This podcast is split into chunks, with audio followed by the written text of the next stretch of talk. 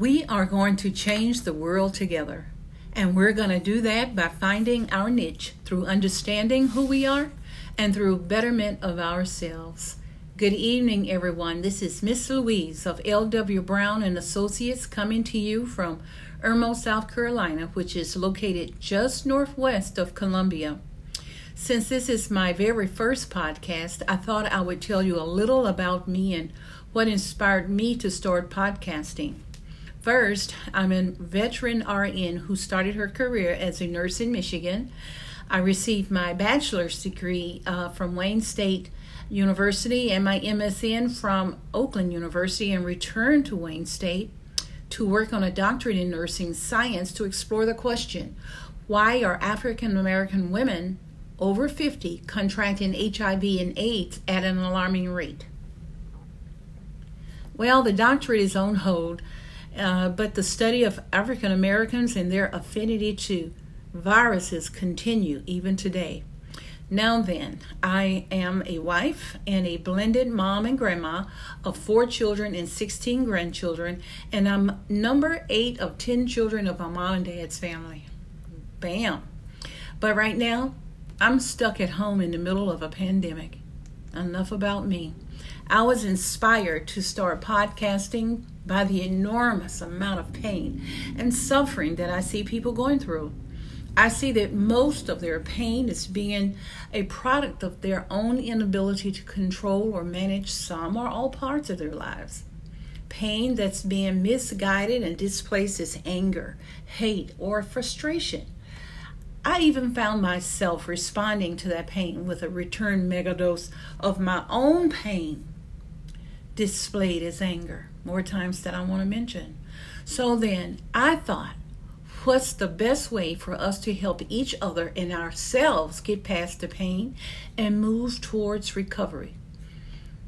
I am inspired to offer my perspectives on changing the world through self betterment, which is done by breaking down the layers of social, emotional, mental, and physical ills with the use of love and understanding exactly what love is and who we are.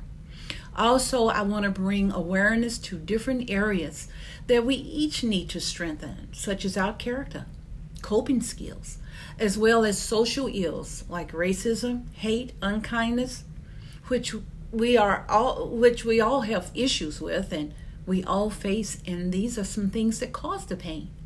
I believe by simply being aware through self examination, hold yourself accountable on this one, of your problems and knowing what you can do to help yourself is 40%. And knowing when you need assistance from friends, family, and professionals is another 40%. And the other 20% is actually putting the work in to get it done. You see, once you know what the problem is and how to get it resolved, then we're almost there. What we don't want to do, no, no, is let our shortcomings and our adversities and fears shame us into hiding from our realities and not get the help needed to overcome those things that hold us back, not get the help um, that we need to prevent us from achieving uh, the courage to tell our stories, and reach our full potential. You see, shame, yes, shame can rob us from a better life. On the other hand, through bettering ourselves, we can actually find what we are really good at. Thus, we can find our niche. My goal with this podcast is the same one I had when I graduated from high school. I thought I was going to change the world. Well, uh, after getting beat up by the world for a few years, I realized that I alone will not change this world. But we, you and I, yeah, together, we can certainly change this world. I'm so elated to finally get on with this because I have procrastinated for months. Shame on me. However, my timeline to get started has been altered because I suffered a broken leg in Michigan, then came to South Carolina to enjoy the healing properties of the sun and rehab. So I was focusing on healing. And then, bam, the sobering realities of COVID 19 set in, which is why I'm home with plenty of time to podcast. Funny how things occur that seems to set the stage for the original intended thing to happen. Now, then, for this podcast, I thought I would reflect on current events, which are COVID 19 and racism has been uncovered again, raising its ugly head in the past few weeks. But I will just cover COVID 19, then get back to the gold topics finding your niche, understanding who you are, self betterment, and of course, racism starting next week. So, as I mentioned, today I will discuss events all centered around the history of viruses and COVID 19. I want to help, what I want to do is help us identify what each of our roles are in helping to remain safe and alive and exactly how we can help change the world. After all, we are all in it together. A little more about that later, but reflecting on this virus and how insidiously it has ravaged the world with its unseen virulence. Viruses are microscopic parasites, generally much, much smaller than bacteria. They lack the capability to thrive and reproduce outside of a host body. A host body is that's you, you or I. To some scientists, viruses are considered active or inactive rather than dead or alive, mainly because they actually have DNA and RNA, but independently, they cannot read or act upon the, their own DNA and RNA for transcription. So, viruses must rely on a host, their DNA, the host DNA and RNA, to read to lead the way. Thus, okay, it stands to reason that if we just separated our bodies from the virus, there would not be a means for transmission. Instead, we allow our behavior to create an ideal situation for a major outbreak. It stands as it stands now, the coronavirus has been given the green light to cause mortality and genocide since the infected rate is disproportionately affecting African Americans. The coronavirus has elicited fear and panic from governmental leaders and yet lacking respect from all. There are some millennials, just some, who dare to tempt the devil, challenging the virulence of the virus by purposefully exposing themselves without PPE protection, personal protection. Really? Can you see this is not a viral problem? It is a behavioral problem of society. Viruses or the plague and the like has always visited us. We have got to be ready to make the sacrifice to do what is required to get rid of them. We have known that viruses were or are with us for the past hundred years. Truly, coronavirus has its place in history, but not without warning. There is an old saying that if you do not learn from history, you will repeat it an ancestor virus called influenza or the Spanish flu came to this world much in the same way over a hundred years ago, showed up slow, then rapidly killed over a hundred million people worldwide, with over a million being in the United States before we finally got relief. Relief was in the form of a functional vaccine that didn't come until 1945. Mm. So, some of the characteristics of the 1918 flu virus that parallels to cor- coronavirus. They both have the ability to kill young, healthy people as well as the elderly and those with comorbidities. No one was sure where it came from. The one thing that was sure to offer survival was avoidance such as social distancing. In 1918, they closed the schools, bar none. Just no schools were open. Quarantined everyone and prohibited large gatherings. Federal government did not implement any standards that were generalized to the public. That was left up to the state and local governments, as is being done now. Crowded conditions was a recipe for rapid spread, such as heavily populated large metropolitan areas, you know, New York, Miami, Los Angeles. The mobility of people at that time was the war. They were sending troops over, abroad, and back again, just fan the flames, keeping the virus going. You see, a hundred years ago, the disadvantage was health services were limited. It occurred during a war where there were a huge number of people being transported. 30% of the physicians were dis- deployed to the military that were here in the United States. Medical technology was limited or non existent. There were no diagnostic testing. Did not even know if it was a virus or a They didn't know what they were chasing. There were no vaccines, we know, until 1945. And antiviral meds? No, nada. No ventilators. In fact, in 1920, in, in, back in 1918, they didn't even have penicillin until 1928. Patients were mostly given supportive care such as oxygen, pain meds, and monitoring. So, what was done to stop the virus? The world was basically at the mercy of the virus, actually, a sitting duck. It was just a bloodbath. It wasn't until enough members of the population developed their own antibodies that flattened the curve. Then, as we know, in 1945, a functional vaccine was ready. This situation is today known as the herd effect, the situation where enough members of the population had immunity and that spread uh, safety to the other parts of the population. But so that's truly what saved them.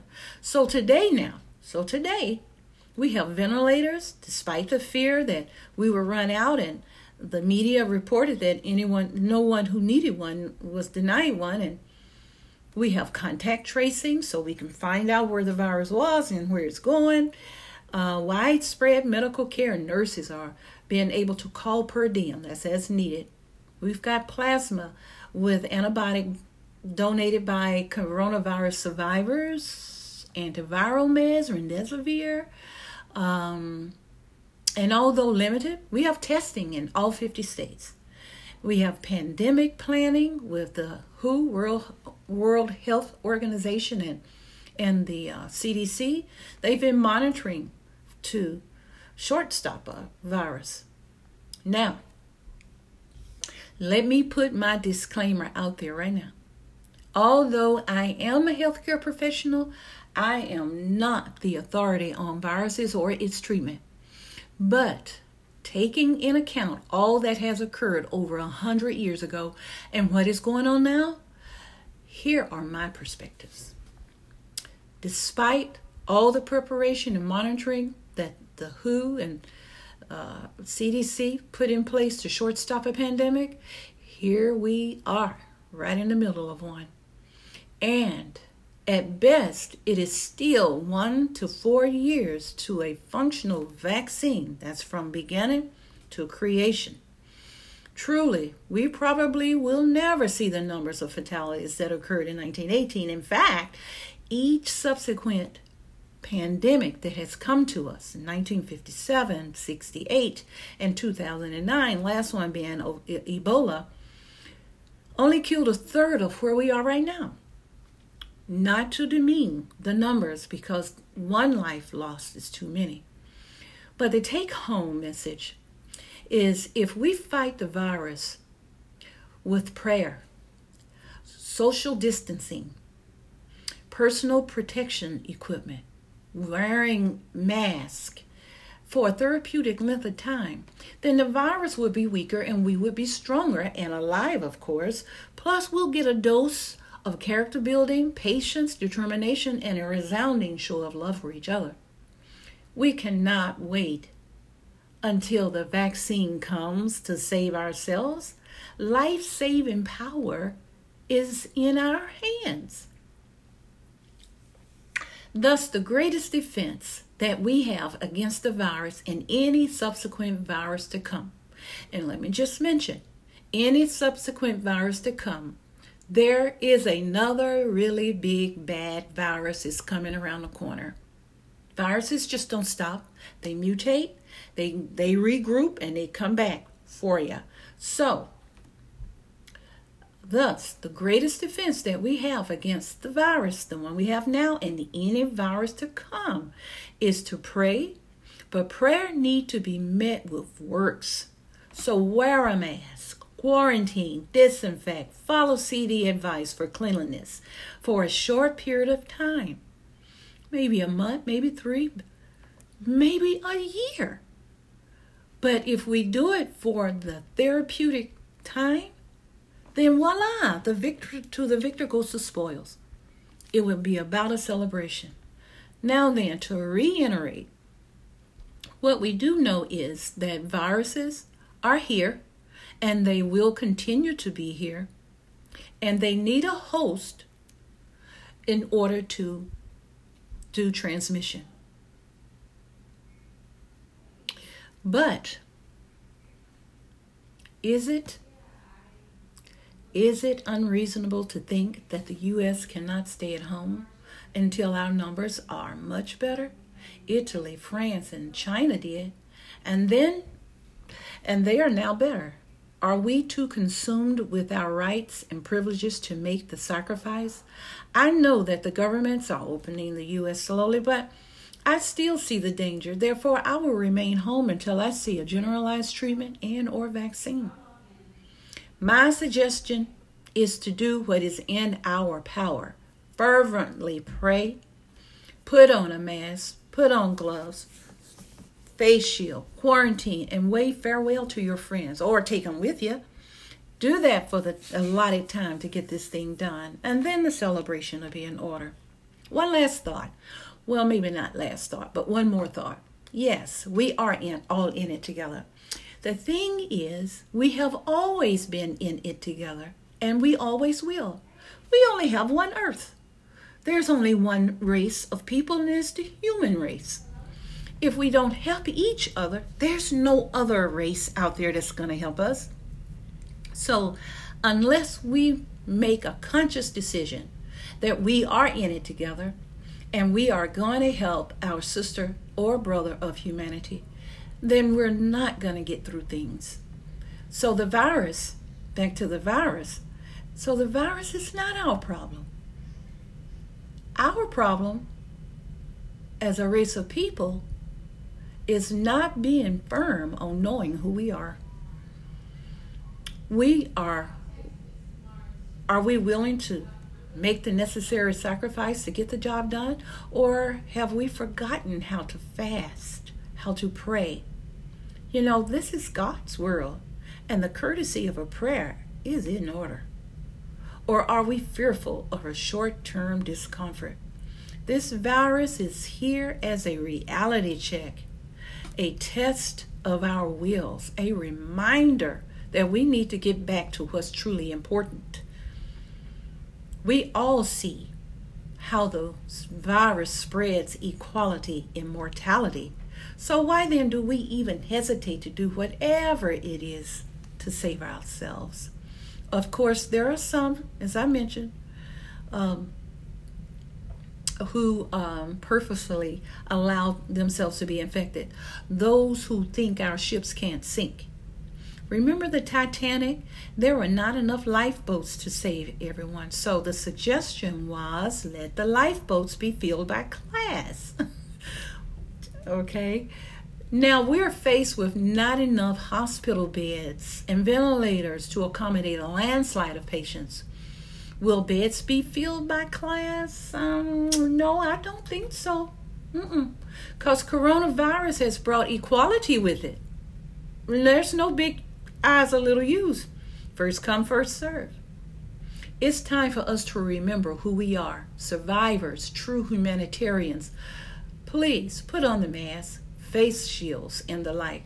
Do it as warriors, and let's save ourselves. Yes, we are all in it together. So we each need to do our parts.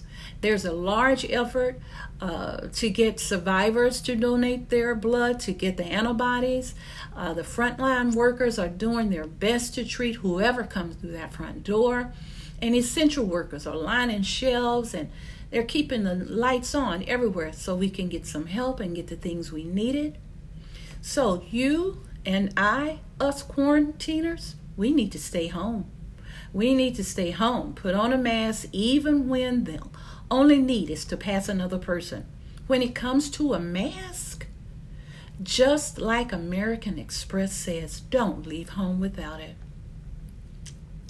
I want to thank all of my healthcare colleagues, first responders, essential workers um, for their diligence to stay at it and and I just want everyone to know I am so sorry for the families who lost loved ones to this virus, including members of my own family and my church family. You know, that virus that came back in 1918, it killed without without thought, and it killed in huge numbers. So, if we did survive that virus in 1918, I am confident we will survive the pandemic of 2020. Some of the information obtained in this podcast was obtained from www.cdc.org and www.who.org. This is Miss Louise, and those were my perspectives.